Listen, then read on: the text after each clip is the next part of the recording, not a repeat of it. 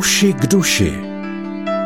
Psychologie a Bible v rozhovoru Marka Macáka a Lucie Endlicherové.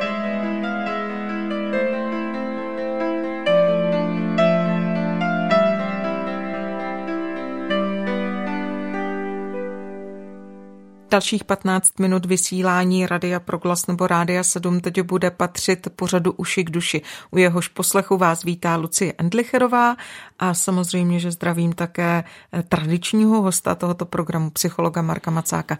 Marko, vítej, dobrý den. Dobrý den. Eh, po čtvrté se scházíme u tématu sebehodnoty a ten dnešní podtitul je takový, že nevím, jestli vůbec ještě někdo poslouchá, protože chceme mluvit o píše a méněcenosti a přijde mi, že tohle je tak křehké a ošidné téma, že každý vypnul. I když doufám, že někdo zůstal, tak pojďme si povídat s těmi, kdo tedy se trvali. Když jsme mluvili už mnohokrát o té vlastní, dobré, zdravé sebehodnotě, tak nezbývá, než otevřít také tohle téma, tedy téma píchy a méněcenosti.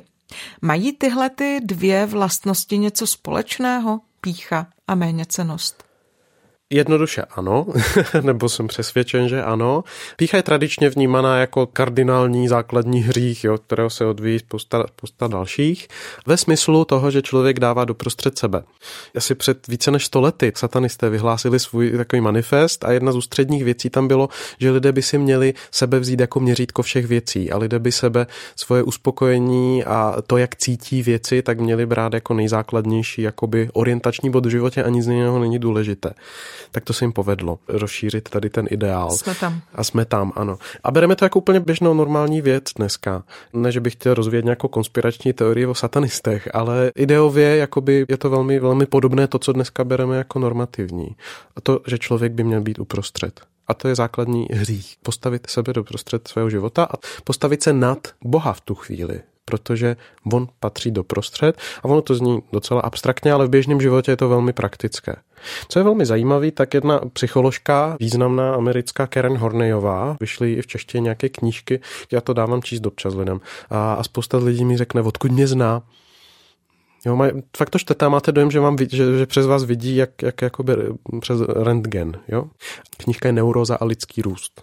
Tak ona přišla s takovým pozorováním, že vlastně základní téma, které se prolíná lidskými životy, je právě řešení sebehodnoty a že to řešení je takové, že my si vytvoříme, protože prožíváme základní ohrožení v životě, ona tvrdí. A teologicky můžeme říct, že člověk oddělený od Boha, tak čelí tváří tvář životu, který je děsivý, který je velmi velmi ohrožující a musíme se z touhle úzkostí, která je velmi pochopitelná pro člověka, který žije v oddělení od Boha, bazálně, máme základní úzkost, která k nám patří. A my musíme nějak vyřešit. A jeden ze způsobů, jak to řešíme, tak je, že každý si najdeme nějaký manévr, který začneme pokládat za ten spásný. Vztahový manévr.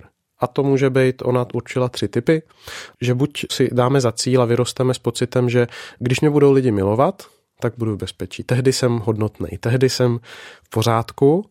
Moje hodnota je v tom, že mě milují druzí, v tom, že jsem blízko druhým. To je manévr směrem k lidem. Jiný manévr je směrem od lidí. Musím být nezávislý, samostatný, nepotřebovat pomoc, být takový jakoby soběstačný, nepotřebovat druhý to, co mě zachrání. Tehdy budu v bezpečí. A třetí manévr je proti lidem. To se projevuje buď v perfekcionismu, kde druzí nejsou tak důležitý jako to, co já dělám a to, jak mi to jde, anebo v nějaký aroganci, ve které se stavím na druhé, musím vždy zvítězit, musím vždy vyhrát, musím vždy být ten, kdo má poslední slovo a tak. Proč o tom mluvím? Hornejová za tímhle vidí píchu. Ona říká, my si vytvoříme nějakou věc, kterou, která musí být v životě a tím poměřujeme, zda jsme v bezpečí a zda jsme takový, jaký máme být. A hledáme v tom svoje spasení. Ve všech těch různých variantách, možná jsou další. A vytvoříme si ideál, od kterého čekáme, že nás naplní. Že nás naplní, když budu ten soběstačný, anebo když budu ten všemi milován, anebo když budu ten, kdo vždy vítězí. Problém je, že my ten ideál, který si vytvoříme, tak on je tak nafouklej, on je tak většinou extrémní. Když lidi upřímně tohle začnou objevovat, tak bývají překvapení, čemu vlastně věří Vždy to musí být jako nej, víc než. Je to nesplnitelný, je to tyranský.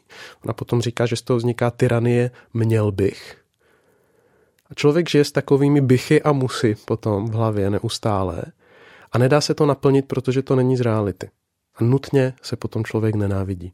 Protože to, co reálně zažívám, to eh, výkon, který reálně podávám, to, jak se mi fakt daří nepotřebovat druhé, nebo uspokojit všechny, nebo zvítězit vždy, nikdy to nebude dost. Tu chvíli žijeme jednak ze sebe nenávistí a zároveň mít tenhle ideál je forma píchy. Říkám tomu systém píchy, to je základní problém. Pícha na to, jaký bych měl být. Po případě někdo má dojem, že takový i je. Takže pro Hornejovou, a myslím, že to velmi blízko křesťanskému pojetí, modloslužba a pícha, která se v ní projevuje, idealizace nějaká a méněcenost jsou dvě stránky té samé věci. Nejde opravdu být drcen méněcenností bez toho, abych skrytě neměl přehnaný ideál a přehnaný nárok a nebyl pyšný. A tohle je zdrcující si uvědomit. Pokud eh, strávím většinu dne tím, že se zabývám tím, jaký dost nejsem, tak zároveň mám představu, jaký musím být, jaký chci být, anebo jaký možná ve skutečnosti jsem, ale nedá se mi to jakoby nějak zrealizovat. A v tu chvíli mám přehnanou představu o sobě. Ať už je to viditelný, anebo je to takhle skrytý, pořád se to točí kolem mého já. Další zajímavou věcí tohoto celého konceptu je taky to, že člověk, ať už je pišný nebo méně cený, tak se poměřuje s druhými. Ano že vlastně tam nestojím jenom já jako já, ale že to je já v korelaci s ostatními a přitom ten ano. jediný, s kým mám v tomto poměřování být, je Bůh. Ano, člověk není svobodný pak vůči druhým. Jedna autorka to nazvala, že se sklání před druhými lidmi. A myslím, že jedna z věcí, krásných věcí, kterou nám Bůh dává a v Kristu umožňuje, je, že můžeme vůči druhým se stavět k ním tváří tvář že můžeme být vzpřímeni, protože jsme jenom lidi, stejně jak ostatní jsou jenom lidi. My si máme tendenci potom dělat z lidí jakoby mini bohy, protože jejich hodnocení je pro nás zboštělé. Ať už v tom, že to hodnocení vnímáme jako pozitivní a čerpáme z toho, anebo jako potenciálně negativní a bojíme se toho. Ty, přeceňujeme to, co si druzí lidi myslí a zároveň přeceňujeme, co si myslíme my. Jo. A tam si myslím, že je zvláštní a osvobozující dynamika křesťanství, protože pán Bůh nám velmi jasně dal najevo, že jsme všichni daleko jeho slávy a zároveň, že nás všechny do té slávy zve a že nám umožňuje, když mu řekneme ano, takže nám umožňuje jít na tu cestu té jeho slávy. A v tu chvíli my jsme komunita lidí, kteří všichni víme, že všichni jsme sami o sobě nedostateční a že je to naprosto v pořádku, protože o to nejde. Protože dostatečnost k nám přichází vodinut. To je velmi osvobozující. Proto v církvi ty hrádky, o kterých Pavel mluví, na to, kdo je lepší, duchovnější a nevím jaký v tamhle tom nebo tomhle, tak se míjejí cílem. Protože o to nejde. Proto Pavel říká, jde o jednotu v Kristu která nás osvobozuje potom se normálně nepřehnaně bavit o věcech, které potřebujeme řešit. Pak můžeme mít konflikt nebo, nebo něco nesouhlasit, mít různé názory a docházet k nějaké v rámci vzájemné i kritiky se můžeme posouvat dál, ale už nejde o život. Protože život už byl vyřešen na kříži. V tom je to potom velmi osvobozující a v tom je propojení té vertikální roviny, jak já to mám s Bohem, úplně bytostně je to propojené s horizontální rovinou, jak já to mám s druhými lidmi. A to je to miluj blížního jako sám sebe v té ano. zdravé rovině konečně. Ano, protože jsem milovan Bohem. A, a protože miluju Boha. Jo, toto jsou prostě spojené nádoby a nelze jednu z těch stránek oddělit od druhých. Já znám lidi, kteří mají plné ústa toho, jak milují hospodina a jsou k druhým tak protivní, že v rámci toho biblického pohledu to není možné sloučit. Já nemůžu mít skutečnou, hlubokou, křížem procházející lásku k Bohu, přijímat boží lásku a zároveň být člověk, který se nekristovsky staví k druhým lidem. Být člověkem, který se nafukuje na druhýma, ať už je to v jakékoliv oblasti. A nebo který se systematicky ponižuje před druhými. Jedna i druhá stránka je o nesvobodě píchy. Je to o tom, že se víc dívám na své ego, než na Boha. Hmm. Ale je těžké to nedělat. Jo? Jakoby pokud jsem v tom zapletený, já jsem minule mluvil o tom, jak já jsem v tom byl zapletený. A pokud jsem, tak jedna z nejvíc, pro mě jedna z nejvíc uražejících věcí, nebo bolestivých věcí v té době, bylo to, že se to vůbec děje. Já jsem musel jakoby najít, nevím, co to bylo, pokora to asi není, musel jsem najít tu polohu, ve které jsem byl ochoten Bohu říct, pane Bože, já jsem takhle nezralej. Protože první bylo, že jsem za ním šel a říkal jsem, jak to, že spousta těch lidí kolem mě, včetně nevěřících, tak vypadá více spokojeně a více stabilně a více sebevědomě než já. To, to, to by urážlivý. A pro jakoby nafouklé srdce, tak tohle je urážlivý. Myslím, že hodně posluchačů, kteří má podobný problém, tak to bude poslouchat a budou mít tendenci dělat si z toho výčitky, že to nemají jinak a tam si myslím, že je klíčové eh, udělat ten první krok, který je velmi praktický a přitom vlastně těžký ho udělat, je to velmi osvobozující, když se člověk přestane snažit mít to jinak. Protože sám si nepomůže nikdo z nás. Postavím se před Boha tak, jak jsem, řeknu mu, bože, takhle to mám, já nevím, co s tím, ale aspoň v tom budu pravdivý a řeknu ti o tom. A, a tím začínáme budovat nějakou základní svobodu vůči tomu, jak to máme.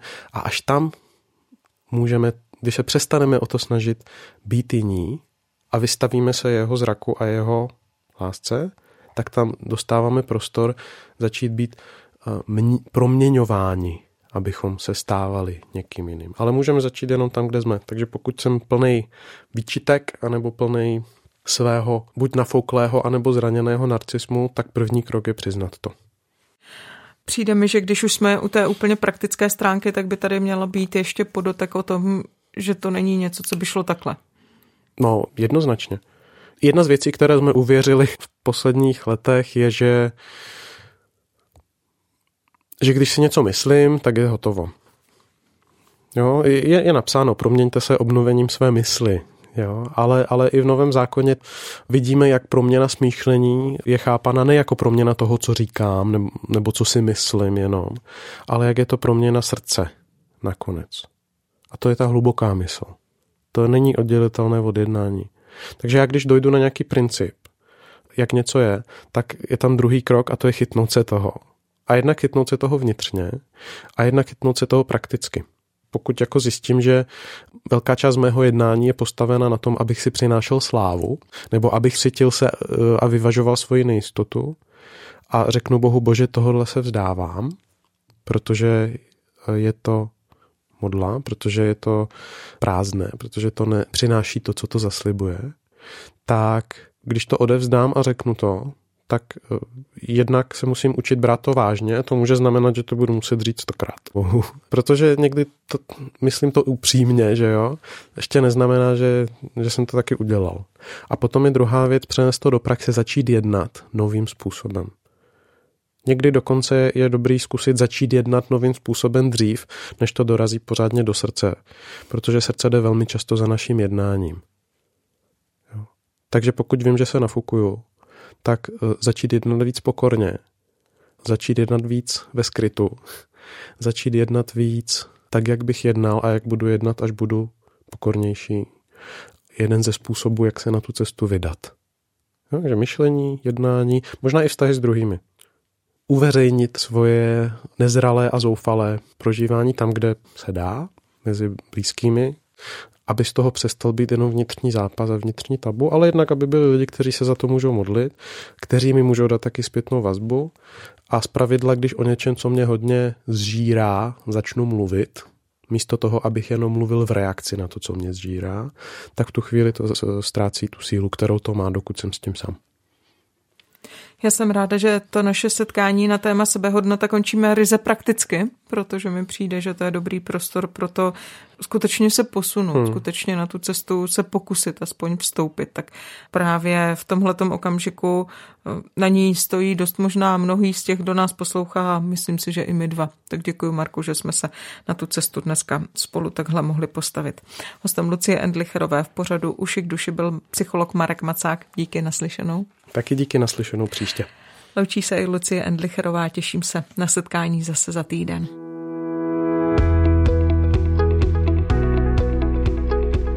Podcast Uši k duši vznikl na Rádiu 7, které žije z darů posluchačů. Pokud nás budete chtít podpořit, budeme rádi.